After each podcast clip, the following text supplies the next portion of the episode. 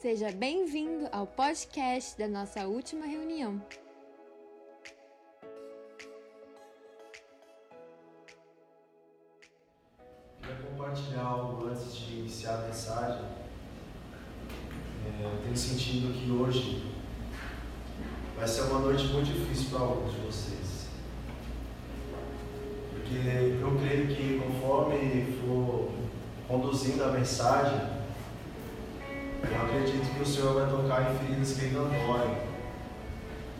Creio que o Senhor vai tocar em corações que ainda têm sangrado e não tem tido, não conseguiram conter a ferida que foi aberta. Então eu sinto que hoje vai ser uma noite muito difícil para alguns de vocês, mas eu creio que o propósito é ser curado dessa ferida. Amém. Amém? É, bom, vou dar uma introdução da semana passada. É, nós conversamos sobre amar a Deus sobre todas as coisas. E nós trouxemos algumas ferramentas para conseguir alcançar esse mandamento. E a primeira desconstrução que nós trouxemos na semana passada é que a nossa necessidade, na verdade, é uma grande ferramenta para que Deus se revele. Então, muitas vezes, quando nós temos uma necessidade, Deus se revela, por exemplo. Se eu preciso de provisão, Ele se revela provedor. Se eu preciso de salvação, Ele se revela salvador. Se eu preciso, é, sei lá, ser liberto, Ele se revela como libertador. E esses atributos revelados de Deus, na verdade, Ele tem revelado quem Ele é. E muitas vezes o homem ele começa a adorar os feitos de Deus e não aquele que os fez. Então, pensando nisso, a gente começa a desconstruir que, na verdade, o milagre nosso corpo, ou da nossa situação financeira, ou da nossa debilidade moral, nossa debilidade é, física até, é, tudo isso serve com o único intuito de que Deus se revele a você. Entendendo que tudo que nós temos hoje, isso vai perecer. Tudo que nós vivemos hoje, nossa carne, nossa casa, o dinheiro que nós temos, tudo isso vai acabar um dia, tudo isso vai virar pó um dia. Então, entendendo que Deus criou o ser humano com anseio de eternidade e mostrando que só Ele é eterno, basicamente Ele cria o ser humano para Ele mesmo. Sendo assim, só Deus pode satisfazer o anseio que tem no coração do homem. E aí nós começamos a quebrar algumas, alguns pensamentos de que a, a misericórdia de Deus, a salvação de Deus, ou resumindo tudo, o milagre de Deus, ele é muito inferior comparado ao próprio Deus. Então, sendo assim, nosso coração precisa amar a Deus acima de todas as coisas, mas entendendo que todas as coisas realmente estão submissas a quem Ele é. Amém? E desde o começo da, da semana passada, quando o Senhor começou a produzir essa mensagem, Ele trouxe o entendimento de que Ele me daria ferramentas para que nós venhamos a cumprir os dois mandamentos que derivam todos os, todas a lei, todas as leis e os profetas. Os dois mandamentos é ame a Deus de todo o teu coração, e entendimento, e ame o seu próximo como a ti mesmo. Entendendo que você precisa amar o próximo como a ti mesmo, não tem como você amar o próximo se você não foi reconciliado com você mesmo. Isso é muito louco, porque entrar no interior de alguém, ou melhor, entrar no seu próprio interior para que você se reconcilie consigo mesmo, para depois você amar alguém, isso é muito doido, né? E dentro da, da própria psicologia, eles vão dar vários nomes para isso. Mas eu volto com o entendimento de que o homem ele tem um anseio. E o que, que é um anseio? Um anseio é um desejo. E todo desejo tem um objeto pelo qual é desejado. Todo desejo tem um objeto por trás, certo? Sim. E quando esse objeto ele não é o próprio Deus, o homem vive insatisfeito, buscando prazeres curtos e de pouca duração. Isso te coloca numa bolha, porque você nunca está satisfeito com aquilo que você tem. Isso nunca satisfaz o coração. O objeto sempre troca o lugar, mas o anseio nunca é saciado. Então, quando eu entendo que amar a Deus sobre todas as coisas não só faz com que eu cumpra o mandamento, mas também me reconcilia comigo mesmo, porque então eu sou satisfeito e pleno no próprio Deus, aí sim eu consigo partir para o segundo mandamento, que é amar ao próximo como a mim mesmo. Porque se eu amo a mim mesmo, eu quero estar perto do Senhor, porque lá é satisfeito o meu coração. Então, como eu vou amar o próximo se eu nem amo a Deus? Como eu vou amar o próximo se eu não entendi o sentido do anseio do meu coração que nunca está satisfeito? Então, quando eu entendo, então eu vou para amar o próximo, porque eu vou apontar aquele que me satisfaz. Entende? Não vou apontar coisas que possam satisfazer.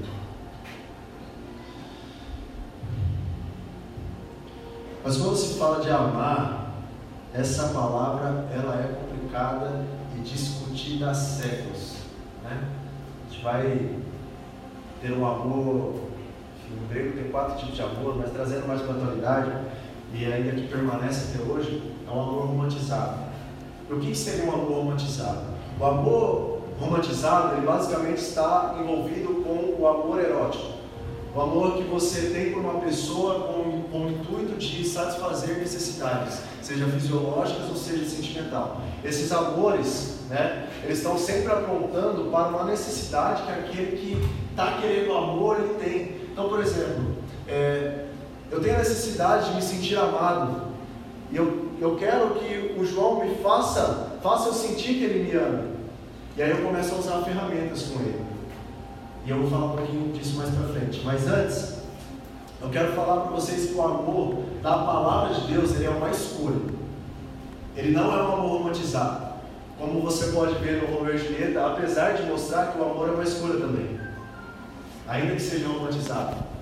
Mas eu quero mostrar que Deus ele fez uma escolha quando se trata de amar.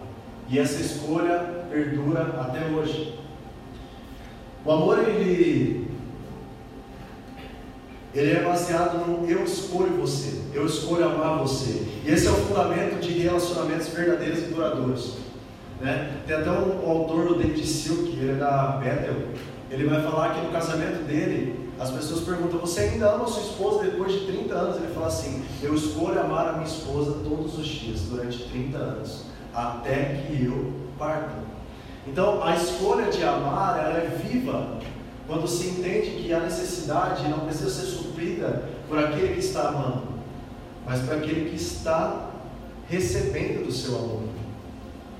Então, a, a, a questão vem mais para o particular. Eu, eu, eu escolho amar você. E quando se trata disso, nós vamos ter características de um amor que nós chamamos de amor incondicional. O amor incondicional ele significa amor pleno, completo, absoluto, que não impõe condições ou limites para se amar. Quem ama de forma incondicional não espera nada em troca. O amor está em primeiro lugar. Queria abrir com vocês Gênesis capítulo 6, a partir do verso 1. Nós vamos ver uma das primeiras revelações do amor incondicional na palavra de Deus.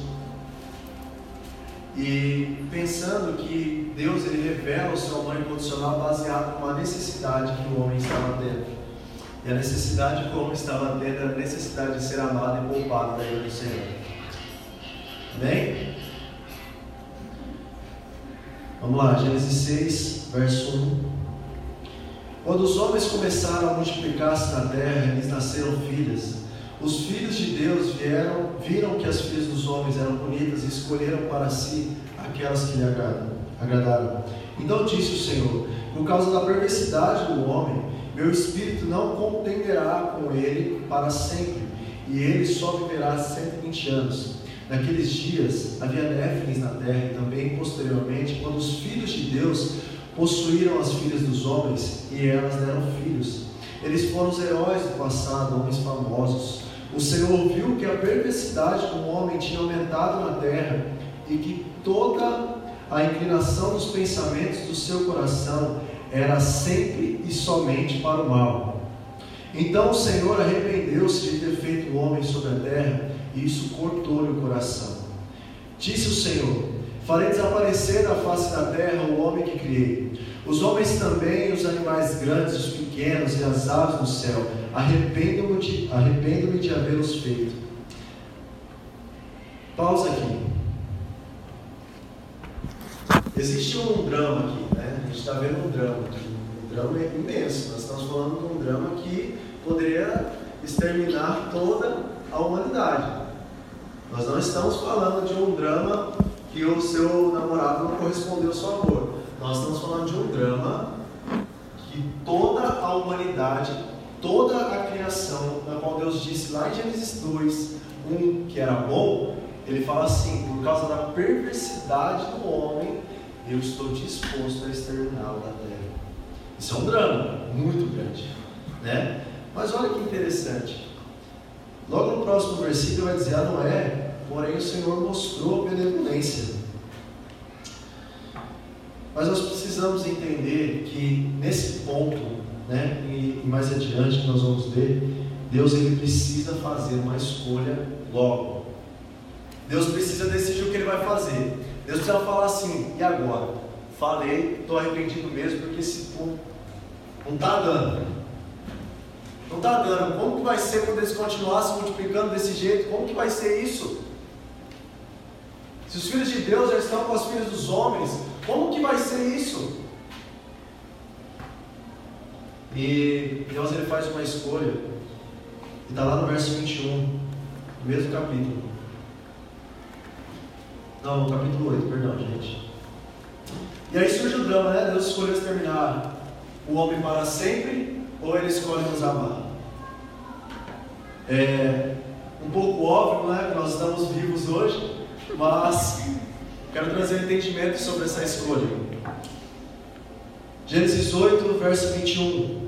O Senhor vai dizer assim: E o Senhor sentiu o aroma agradável e disse a si mesmo: Nunca mais amaldiçoarei a terra por causa do homem, pois o seu coração é inteiramente inclinado para o mal, desde a infância.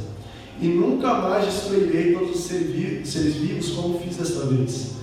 Então, quando durar a terra, plantio, colheita, frio, calor, verão inverno, dia e noite, jamais cessarão.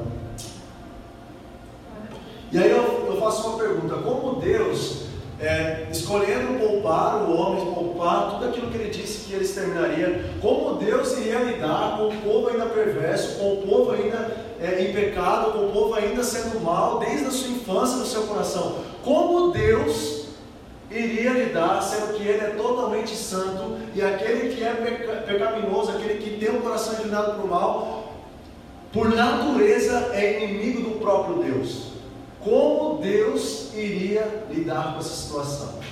E aí surge uma coisa incrível, que nesse momento Deus ele decide poupar-nos porque ele tem um plano. Ele nos poupa e nesse exato momento o seu amor incondicional aparece. Porque independente do que o homem possa oferecer a ele, ele diz o seguinte: Eu vou poupar vocês, cara, mas eu não vou concordar com vocês sendo desse jeito. Então surge uma incógnita, o que pode acontecer, né? E nessa escolha de amar a sua criação, Deus ele implicitamente está dizendo assim: já que o coração de vocês é inclinado para o mal, então eu mesmo resolverei o problema que nos separa.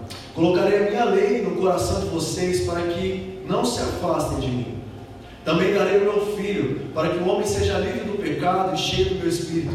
Após isso acontecer, eu mesmo terei restaurado a minha criação, então habitarei com vocês por toda a eternidade, e eu serei o Deus de vocês, e vocês serão os meus filhos. No ato de poupar a humanidade e a criação, o próprio Deus já está totalmente comprometido em fazer a boa obra, da qual vai tirar o homem do pecado separar o homem do pecado e da maldade, para que aproxime-se do Deus Santo. Nesse exato momento, o amor incondicional ele mostra sua face. Nesse exato momento, Deus ele é responsável em amar a sua criação.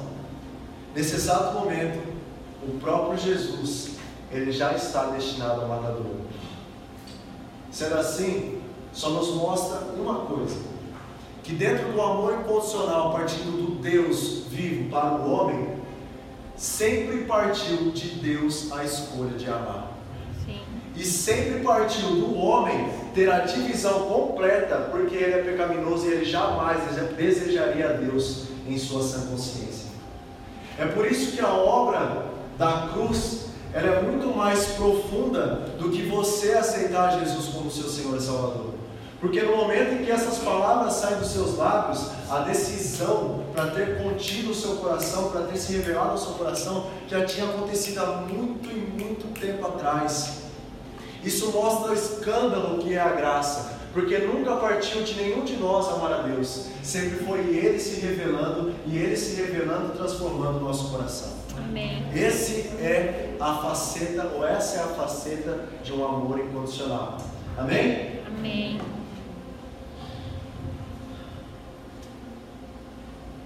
E tendo isso em mente que Jesus nos, nos escolhe quando estávamos em pecado lá atrás e naturalmente inimigos dele, nós ficamos abismados porque não temos como retribuir isso. Porque quando nós começamos a pensar que, poxa, como assim, cara? Lá atrás, quando Deus ele decide criar, ele decide poupar, ele também faz uma escolha de restaurar. E o que eu estou fazendo aqui? Saca? O que, que eu estou fazendo aqui? Como que eu posso retribuir esse amor? Não pode. Mas a questão é que o entendimento da lei diante de nossos olhos era é muito depravada, porque nós olhamos para a lei que o Senhor nos traz e nós não a amamos, porque entendemos que Deus tem nos proibido de fazer coisas. A verdade é que a lei, ela é ferramenta para que você não chegue na presença do Senhor e morra. Você alcança alguns degraus, você vence algumas batalhas com a ajuda do Espírito Santo, e a lei te faz mais puro ao ponto de chegar na presença do próprio Deus. É por isso que Davi entendia e amava a lei. É por isso que Davi ele cantava sobre a lei, porque a lei ela realmente é maravilhosa. Mas a questão é que nós vamos falar sobre o amor ao próximo, né? Esse é o título da mensagem. Ame o próximo como a ti mesmo. O amor é uma escolha. Mas para mostrar como se deve amar ou como é o amor incondicional, eu precisei recapitular isso em Gênesis. Então, partindo disso, nós vamos começar a ter uma ótica de Deus em amar o próximo. E qual é a base ou o fundamento do amor de Deus para o ser humano? É o amor incondicional, a escolha de amar. Da mesma forma, deveríamos nós nos posicionarmos e amar o próximo com o amor incondicional. E quando a gente começa a pensar que o amor ele é uma escolha, nós vamos ficar surpresos, surpresos assim, ó, escandalizados. Quando a gente se deparar com relacionamentos saudáveis, nós vamos ver que os envolvidos, eles não estão preocupados em satisfazer as suas necessidades. Eles estão preocupados em satisfazer a necessidade daquele que é amado. Quando você parar para pensar sobre casamentos duradouros e saudáveis, tá irmãos? Porque casamento duradouro não é sinônimo de casamento saudável. Casamentos duradouros e saudáveis, nós vamos sempre ver que a mulher tem buscado satisfazer seu marido e o homem buscado satisfazer a sua mulher. E quando isso acontece, isso se torna muito saudável, porque nós estamos vendo facetas do amor incondicional. O amor incondicional não quer nada em troca, não espera nada em troca, né? E esse tipo de relacionamento saudável, as pessoas que estão amando decidem amar. Decidir amar é bizarro, porque na nossa atual cultura, o amor é romantizado. Na verdade, na nossa cultura, o amor é uma moeda de troca. Porque quando eu quero ser amado, eu escolho alguém para amar. Mas quando esse que eu escolho para amar não me ama de volta, então eu vou me separar dele. Quantas pessoas você já não ouviu casamentos sendo atingidos em cheio nesses, nesses pontos bem específicos? E a pessoa fala assim: Bom, eu sou assim, se você não aceita, a casa está aberta para você ir embora. E é esse amor que nós temos vivido na nossa sociedade. Mas a verdade é que o amor ele é uma escolha. Amém? Ele não espera nada em troca. Amar, ele é simplesmente pelo fato de decidir amar.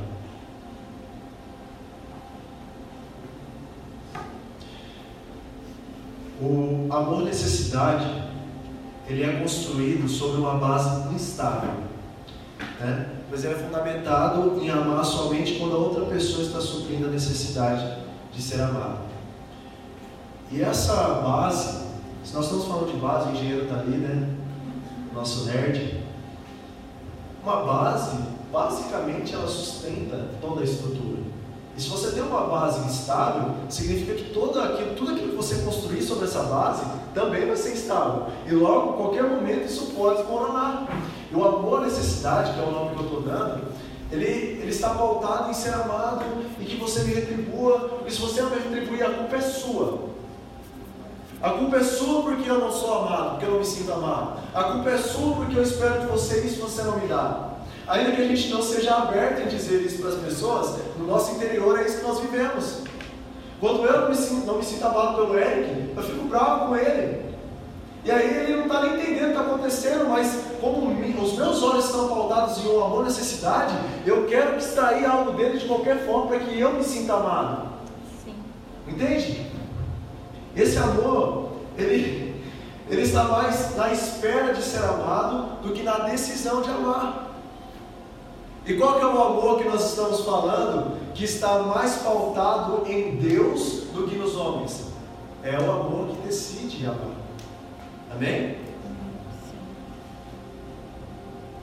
Quando nós decidimos amar, nós não esperamos nada em troca. Vou mostrar um exemplo para vocês em Lucas capítulo 10, verso 25.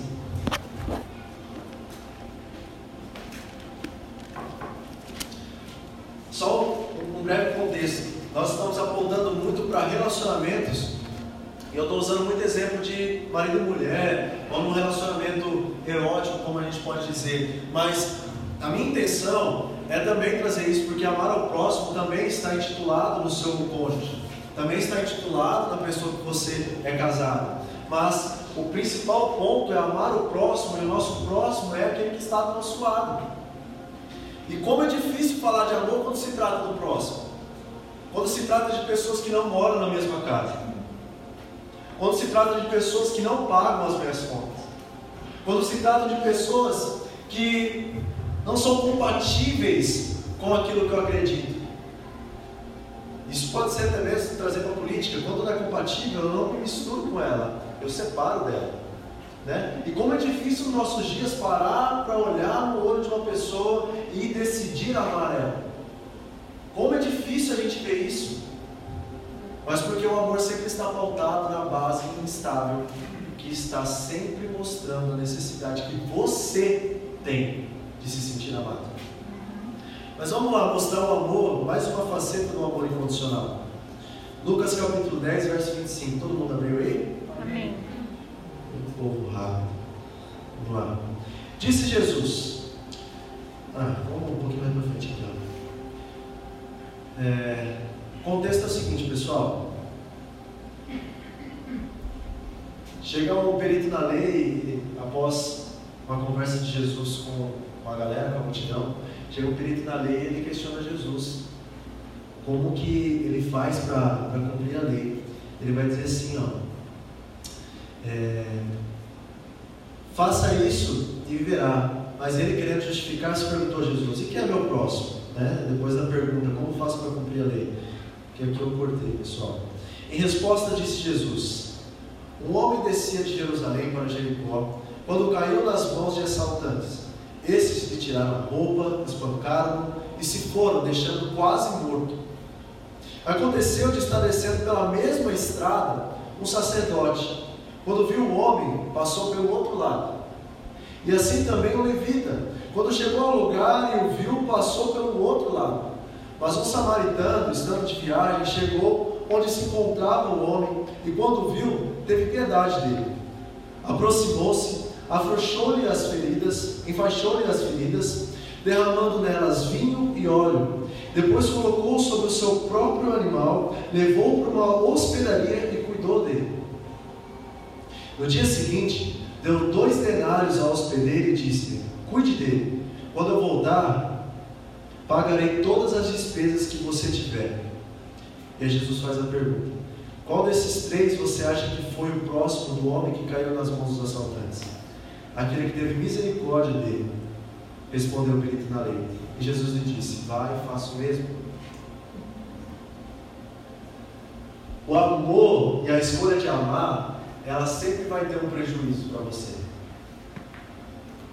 Você escolher amar alguém, sempre vai ter um prejuízo. E esse prejuízo, nós podemos entender como algo ruim ou como algo bom. Diante da ótica do reino, aquele que serve é maior. Com essa ótica, esse prejuízo, na verdade, ele é mascarado de uma coisa boa. Mas diante dos olhos do homem, pagar dois denários para uma pessoa desconhecida, quase nua na rua e quase morta, é loucura. É loucura, vamos combinar. Quantos moradores de rua nós já passamos do lado, o cara babando, e a gente passa reto. Essa é a parte mais comum que nós temos hoje. Simplesmente porque nós não escolhemos amar. Isso não é uma crítica, pessoal. Não estou criticando, falando para vocês pegar todos os moradores de rua, colocar no seu carro, levar para o hospital. Não é isso que eu estou fazendo. Tenha discernimento quanto a isso. O que eu estou dizendo é que a escolha de amar, ela sempre está pautada em ter também um certo prejuízo, seja emocional, seja financeiro, seja de não ser correspondido. Né? E quando nós esperamos ser correspondido, nós não estamos falando de escolha, nós estamos falando de necessidade. Né? E essa passagem ela deixa muito clara que o samaritano ele escolhe amar esse cara. Porque talvez esse cara nem vai conhecer ele. Já imaginou que se ele tivesse desacordado, ou estava, não estava, não sei a palavra não diz, mas se ele está desacordado, ele foi ajudado, ele nem vai saber quem ajudou, o cara que ajudou nem vai ter um obrigado, ele vai embora, pagou não sei quantos denários depois quando voltou, e simplesmente aconteceu que ele foi ajudado porque um cara escolheu amar ele. É muito louco. Como o amor, o amor que é uma escolha, ele, ele foge dos padrões do nosso, nosso entendimento. Isso é muito louco. E aí nós temos um problema quando nós amamos o próximo com a base instável. E quando eu amo alguém e não sou correspondido, ou até mesmo sou traído pela pessoa que eu estou amando, isso gera dor. E eu quero falar sobre o amor e o medo. Muito bonito, eu acho que a maioria de nós já lemos o Novo Testamento, já passamos pela passagem do bom samaritano. Acredito que a maioria aqui, talvez uns 90, se não 100%, já leu essa passagem. E por que mesmo saber de tudo isso, ainda assim é tão difícil amar? Eu já sei que eu devo amar as pessoas da minha volta, mas ao mesmo tempo eu tenho medo. Quem sente medo em amar? Vamos ser sinceros, levanta a mão. Amém. Ter medo geralmente não é uma decisão consciente. Frequentemente é uma reação à dor. E essa dor, ela nos ensina a reagir. E desde o instante que nós chegamos à terra, isso acontece. Nós somos feridos, somos traídos, não somos correspondidos, e aí nós sentimos dor. E a dor, ela tem como princípio elementar a divisão, a separação, o deixar de comprometer em amar. É por isso que o amor e o medo, eles são opostos. Porque quando eu decido amar, eu não tenho medo de te amar. Eu vou alcançar seu coração independente do que você faça para mim. Mas quando eu tenho medo, eu não chego tão perto assim. Porque talvez vai doer. E se doer, eu não quero. Se doer, eu não quero. E vai doer. Vai ter prejuízo. O samaritano teve prejuízo, ainda que sua atitude foi muito linda, mas teve prejuízo financeiro. Talvez perdeu hora, porque ele estava indo para um lugar e ele pega o cara e leva lá para ser cuidado. Ele teve prejuízo. Mas quando nós pautamos o nosso amor em uma escolha, independentemente do que a pessoa me faça, ainda que doa, ainda que eu, que eu grite, ainda que para expressar minha dor eu me debata. Isso não pode alterar aquilo que nós somos. Isso não pode alterar a escolha que nós fizemos. Mas então você está falando para mim que o amor ele também pode ser pautado em, uma, em um abuso? Não. Eu estou falando de pessoas que você tem aliança. Eu estou falando de próximos que Jesus tem olhado e você também tem olhado. Porque uma vez que a pessoa não quer mais aliança com você, não tem o que você fazer. Não adianta você ficar forçando uma aliança que nunca vai existir. Mas o importante é que você faça tudo o que está ao seu alcance para escolher, escolher amá-lo. Esse é o ponto. A partir disso, talvez se torne um abuso. Um abuso não é saudável.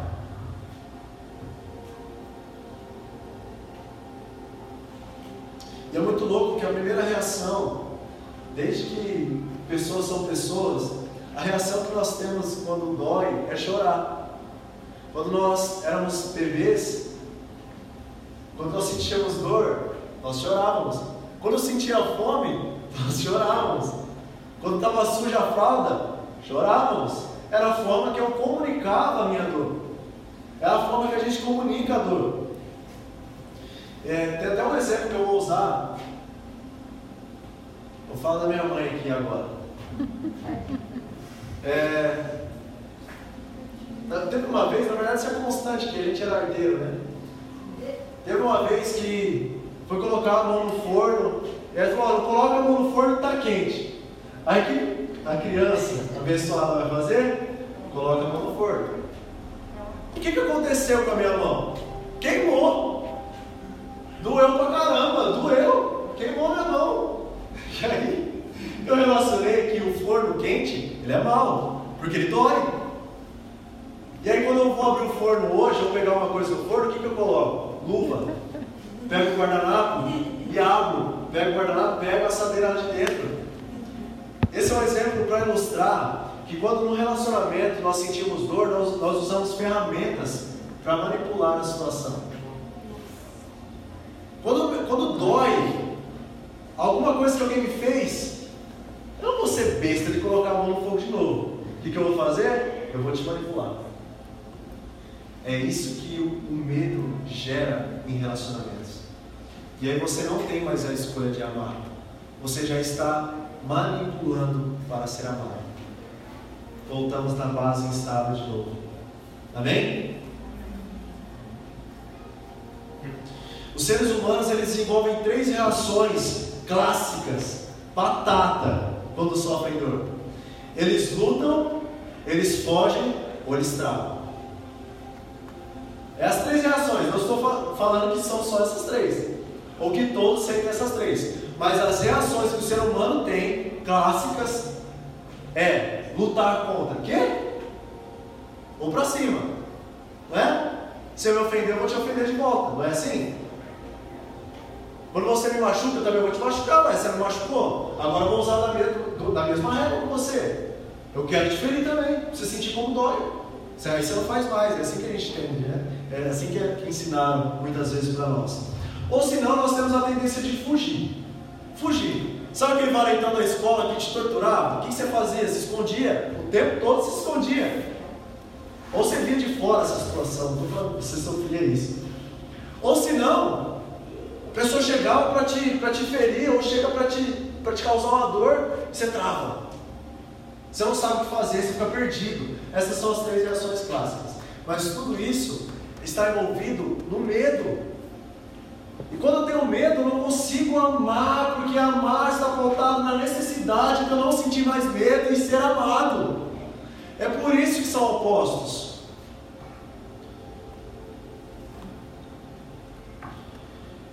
E durante toda a história, inclusive na nossa atualidade, evitar a dor é algo constante. Evitar que nós venhamos a não ser machucados por alguém é constante. Sendo assim, você cria, você cria, na verdade, sociedades paralelas. Então, dentro de uma sociedade, tem centenas de sociedades, porque uma vez que outra sociedade me gera dor, eu vou para aquela que não me gera. E sabe o que isso gera, falando de igreja? Divisão. E uma vez que uma pessoa me fere, ainda que seja ela errada, quando eu escolho em amar, eu a corrijo. E ainda que ela não se arrependa, eu chamo mais irmãos para com ela e falo assim: você está errado. E ainda assim, Eu preciso convocar uma assembleia e dizer, irmão, você está em pecado, você precisa se arrepender. E quando isso não acontece, aí você lava suas mãos. Mas até então, você faz tudo o que você pode para que aquele, aquela pessoa que você escolheu amar seja amada. E amar significa apontar o verdadeiro Deus para que ela se reconcilie consigo mesmo e com os outros. Ficou confuso? Não? Talvez uma pergunta ajude a gente a entender. Você tem amado o próximo por decidir amar, ou você tem, ou você está tentando amar, mas na verdade você está manipulando para se sentir amado? Essa pergunta é um pouco profunda e dói fazer essa pergunta aqui na frente para vocês, porque eu também tenho que fazer ela para mim. Nós temos escolhido amar pelo simples fato de ser amado por Deus ou nós estamos fingindo que estamos amando, mas na verdade estamos usando ferramentas para se sentir amado. Isso é cruel, cara. Imagina eu estar manipulando todos vocês para que eu me sinta bem. Isso é um egoísmo cruel com vocês. E eu me sinto muito mal em pensar que talvez vocês possam fazer isso comigo porque isso vai me gerar dor. E eu não sei como talvez eu lide com essa dor.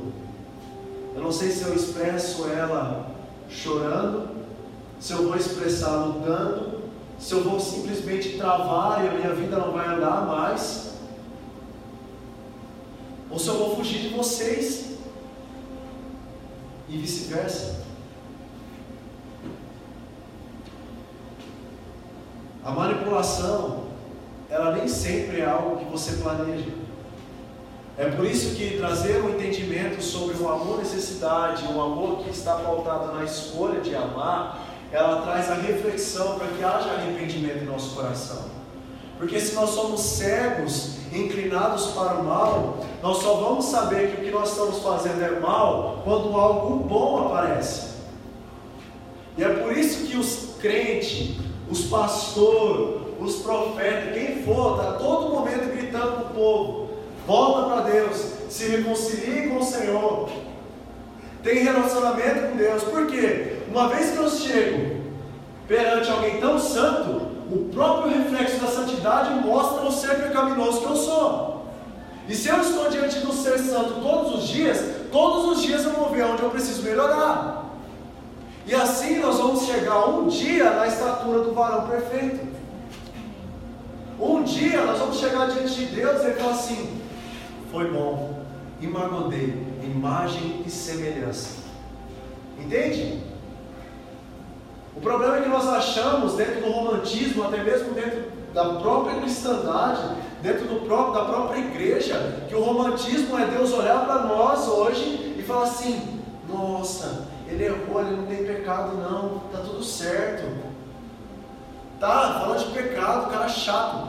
O ponto é, irmãos, o pecado ele está intrínseco porque ele é uma doença moral hoje em nós. E nós não vamos ser curados enquanto Cristo não voltar e dar novos corpos para nós. Mas o fato é que ele deixa uma ferramenta excelente chamada arrependimento. E essa, a, essa ferramenta ela só vai funcionar quando você saber usar ela. E se você não sabe usar a ferramenta, cara, você não vai conseguir o trabalho. O seu trabalho vai ser em vão. Você vai lutar, lutar, lutar e não vai fazer nada. Onde mora a solução para o ser pecador ser transformado em um ser santo? No próprio ser santo.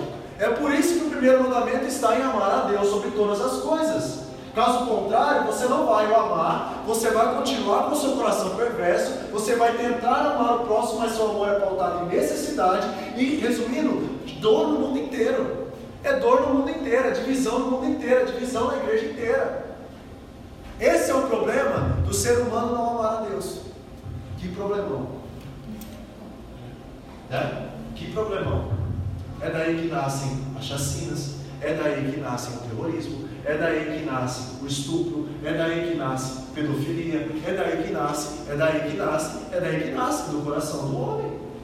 É do coração do homem. E muitas vezes nós achamos que tanto dentro da igreja nós estamos livres de cometer tais atos. Mas a verdade é que o coração de toda a humanidade está inclinada para o mal.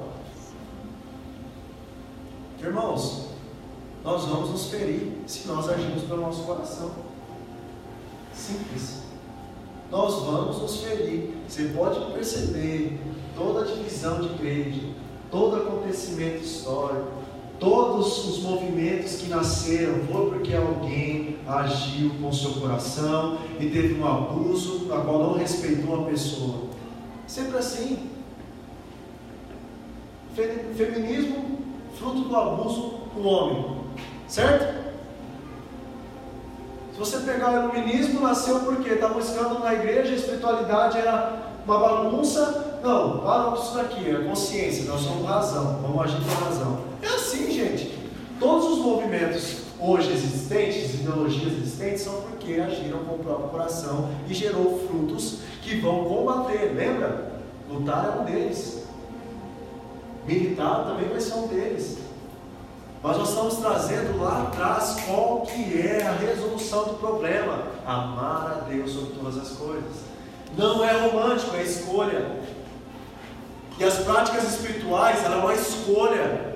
Porque isso envolve ser transformado dia após dia. Lembra que nós falamos do jejum na semana passada, que muitos têm o entendimento de que Jesus é pra, é, jejum é para ficar forte? Jejum é porque você não está suportando mais esse mundo e entende que sem Jesus esse mundo é caótico. Ele vai dizer: Ei, os meus discípulos não jejuam porque o noivo ainda está presente, mas quando o noivo for tirado, então jejuarão, para que o noivo volte. É lamento, é pranto, sim, porque Jesus não está conosco. Mas que, que esse gancho que você puxou tem a ver com amar o próximo? Tudo. Tudo. É impossível ter uma comunhão, é impossível ter uma conversa saudável, é impossível ter relacionamentos se você está pautando a sua necessidade em primeiro lugar. Se o objeto do seu desejo não é Deus, então o fruto, consequentemente, vai ser necessidade. Como construir um relacionamento saudável melhor? Como amar sem ter a intenção de ser amado em troca? Falando de relacionamento, pessoal. Amém? Porque a necessidade, ela é óbvia, ela sempre vai existir. E essa necessidade, como eu disse lá atrás, é um anseio pela eternidade que mora dentro do coração do homem e só pode ser saciado com o próprio ser eterno. A necessidade, ela é real. Ok? Não descartem que a necessidade não possa existir. Ela existe, mas ela precisa ser suprida, suprida no lugar correto. O lugar correto é no próprio ser eterno. É, falando de ter relacionamento saudável, nós falamos o seguinte: o verdadeiro amor lança fora. Qual é o oposto do amor mesmo? Medo. Jesus ele dá um chute o maior B.O. que tem no coração do homem é o medo. Quando o amor chega, acabou o medo. Olha que louco. E o próprio João, no 1 João capítulo 4, vai escrever perfeitamente, está em todas as traduções, está em inglês, hebraico, aramaico, está escrito assim, ó, Deus é amor.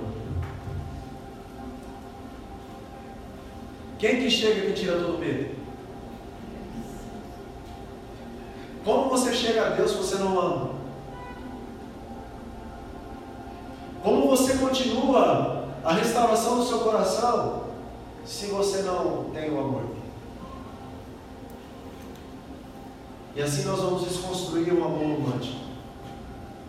Assim nós vamos desconstruir que amar a Deus, ele não é um amor erótico. Ele não é um amor pautado somente em necessidade. Ele é uma pessoa. E a partir da pessoa, que é o próprio amor, quando eu escolho ter o um contato com o próprio amor, o medo ele é lançado fora. E quando o medo é lançado fora, eu só tenho o amor para entregar. E esse amor é uma escolha. Nem? Olha para Jesus, pessoal. Ele é o maior exemplo maior exemplo a ser seguido de amor incondicional. Homem, 100% homem, 100%, 100 Deus, homem de aflição, né? Tá, olhar para ele. Jesus foi abandonado, Jesus foi traído, negado, mas ele não se afastou dos seus discípulos. Olha que curioso uma coisa. Ele sabendo que tinha um destinado para traí-lo, ele ainda senta à mesa com Judas, cara. Ele podia simplesmente ter agregado ao sentimento que Judas já tinha de traí-lo, falado assim: Judas, você é um traidor, sai fora da mesa. Mas não, o que, que ele faz? Vem aqui, vamos comer do mesmo pão. Vamos partir do mesmo pão. Ele sabia que Pedro ia negá-lo. E Pedro estava nos maiores acontecimentos que Jesus pôde revelar ao homem. Quando Jesus sobe ao monte, quem está lá com Jesus? Pedrão velho, vendo Jesus em glória, Moisés, Elias, ele vendo tudo aquilo. Pedro viu tudo aquilo e ainda assim ia negá-lo, Jesus sabia, mas ele quer revelar, ele quer se revelar, ele é o próprio amor, ele quer lançar fora a insegurança que Pedro tinha de ser morto. Ele queria tirar do coração de Pedro o medo existencial que ele poderia ter se ele continuasse amando a Deus, se ele continuasse amando Jesus, minha família ia ser morta, eu ia ser morto. É uma insegurança. E tem medo, tem dor. Mas Jesus mesmo assim, ele quer insistir, ele insiste, ele leva Pedrão lá, mostra tudo que tem que mostrar, leva no, quando Jesus está angustiado, ele leva Pedro também. Pedro, você vai ver também que eu sou homem de dores, que eu estou aflito. Vem aqui comigo, você vai conhecer meu coração. Várias necessidades, Jesus revelou o ser de Deus. Mas o problema é que o homem não estava olhando para o próprio Deus, estava olhando para as necessidades a serem supridas. E é por isso que eles fizeram o que fizeram. Mas falando de amor e escolha, nós não estamos falando daquele que errou, nós estamos falando daquele que foi resposta. Nós estamos falando daquele que respondeu a toda a dor que lhe causava. Nós estamos falando de Jesus, o único que pode nos ensinar plenamente, que tem capacidade moral de nos ensinar como é o amor escolha. Que mesmo sendo traído, mesmo sendo enganado, a multidão que havia sido curada é a mesma multidão que estava gritando: crucificam. Toda a sua obra, todos os seus feitos, todas as necessidades supridas não foram suficientes ao olhar humano de simplesmente amar a Cristo.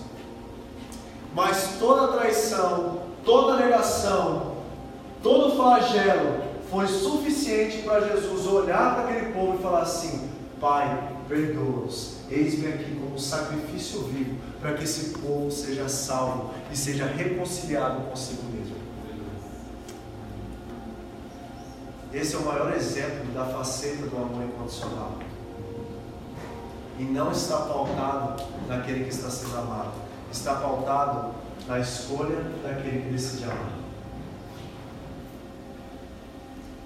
Provavelmente na sua vida, você já foi decepcionado por outra pessoa, e isso levou você a se distanciar dessa pessoa e de todas as outras pessoas que fazem você lembrar dela.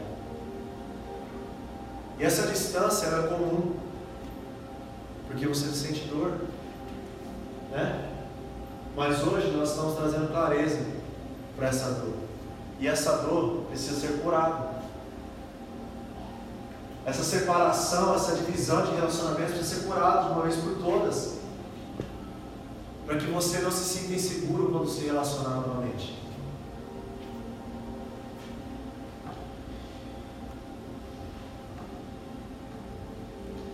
E a pergunta que fica é como a gente pode reverter essa situação e como.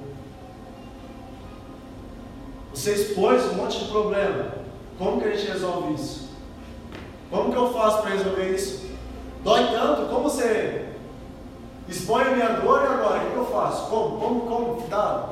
Fala para mim, como que eu, que fui traído, fui enganado, continuo amando outras pessoas? Como você vem falar para mim que, independente da dor que me causam, eu preciso continuar amando porque foi a escolha que eu fiz? E só tem uma forma de reverter isso. Libere perdão e lembre-se que você decidiu amar. A decisão foi sua e a responsabilidade também. Libere perdão, libere perdão, libere perdão e lembre-se que ninguém forçou você a amar a pessoa que te traiu. Seja responsável, independentemente se te enganaram, se te traíram, se te chutaram, se seus amigos te bateram, se seus pais te humilharam. Você decidiu amar. Seja responsável agora em perdoar. Amém? Amém? Só isso. Muito fácil, né? Bonitão, você está aí na frente, né? Não é você que está sentindo dor. É só isso então? Essa é a fórmula mágica para ter relacionamentos saudáveis? Sim. Sim. Vamos ler a palavra? Se vocês que estão sentindo dor podem estar furiosos nesse momento comigo. Por eu dizer que tudo isso que vocês têm sentido por anos, por meses, é tão fácil de resolver parece ser tão fácil de resolver com duas coisas: decidir perdoar e decidir continuar amando. Vocês devem estar bravos em dar somente essas duas soluções. Mas isso é bíblico. Efésios capítulo 4, vamos ler. Verso 26. Lá. Portanto, cada um de vocês deve abandonar a mentira e falar a verdade ao seu próximo, pois Todos somos membros do mesmo corpo. Quando vocês ficarem irados, não pequem, apaciguem a sua ira antes que o sol se ponha. O que furtava, não furte mais. Antes trabalhe fazendo algo de útil com as mãos para que tenha que o repartir quando estiver em necessidade. E não deem lugar ao diabo. Nenhuma palavra torpe saia da sua boca. Nenhuma palavra torpe saia da boca de vocês, mas apenas o que for útil para edificar os outros, conforme a necessidade, para que conceda graça aos que ouvem. Não entristeçam o Espírito Santo de Deus, com o qual vocês foram selados para o dia da redenção. Livrem-se, livrem-se de toda amargura, indignação, ira, gritaria e calúnia, bem como toda a maldade. E sejam bondosos e compassivos uns para com os outros, perdoando mutuamente, assim como Deus perdoou vocês em Cristo. Tem uma palavra dura para falar para vocês. A única vítima é Jesus. Você não é vítima porque te feriram. Você não é vítima porque te traíram. Você é a farinha do mesmo saco. A única vítima é Jesus. Perdoem mutualmente, porque vocês foram perdoados em Jesus Cristo. Se somos farinha do mesmo saco pelo aquele que nos feriu, se somos igual a Ele, Precisamos ser responsáveis agora, já que nós temos uma luz diferente, em perdoar, nos livrar de toda ira, nos livrar de todo mal, e perdoar e continuar decidindo amar. E a palavra para essa decisão se chama responsável. Ser responsável. Sabe o que isso significa? que aquele que responde pelos seus atos ou pelo de outros e que tem condições, olha isso, português é bom, eu gosto, eu amo português, que tem condições morais ou materiais de assumir compromisso. Vamos voltar na primeira pregação? Ame a Deus acima de todas as coisas Agora você tem condições morais de assumir compromisso. Quando eu amo a Deus, eu tenho condições morais para assumir compromissos em amar o próximo. E se você tem condições morais de amar o próximo, isso está dentro de uma palavra chamada responsabilidade. E ser responsável é assumir tudo o que está ao seu alcance para ser feito. Amém. E o que está ao nosso alcance está aqui, em Efésios capítulo 4, verso 26 ao 32. Perdoem mutuamente, se livrem da ira, se livrem da gritaria. Muitas vezes a gritaria está presente na sua vida porque está doendo pra caramba. Quando você dá uma marretada no dedo, o que você faz? Você fica quieto? Não, você grita. É a forma que o seu corpo expressa a dor. Você fica irado. É a forma que o seu corpo expressa a dor. Se a gritaria e a ira são consequências de uma dor, logo, se eu tenho que me livrar dessas consequências, logo eu preciso me livrar da dor. E como você se livra da dor? Perdoando. Não é que as pessoas vão te pedir perdão, não. Você precisa perdoar. Talvez a pessoa que você precisa perdoar está morta. Como que ela vai voltar e falar assim: me perdoa? Não, não vai acontecer. Você precisa perdoar. É assim que você alcança o status da cura da sua dor. É assim que você para de gritar, fazer escândalo, se irar com o que te fizeram. Perdoando. Perdoando. Porque você decidiu amar. E mais ninguém te forçou a isso. Então, quando você decide amar, você também decide perdoar. Porque você sabe que essa pessoa vai te machucar. O seu coração está inclinado desde a sua infância à maldade. Como vai sair algo bom de você? Como vai sair algo bom de mim? Uma hora vai dar ruim. Mas se eu estou comprometido em amar, vou perdoar. Assuma a responsabilidade de perdoar e manter o seu amor aceso, pois você em Cristo tem condições morais para assumir compromisso, para assumir o compromisso de amar. Amém? Queria que vocês fechassem os olhos.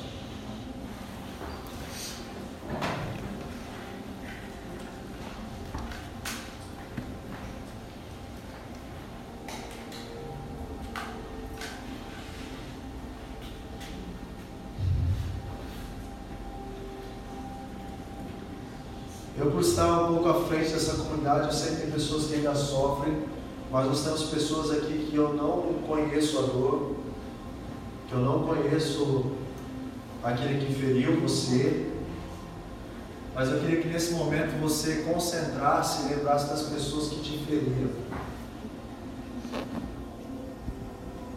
Peço para que você se concentre agora e lembre da pessoa que feriu vocês.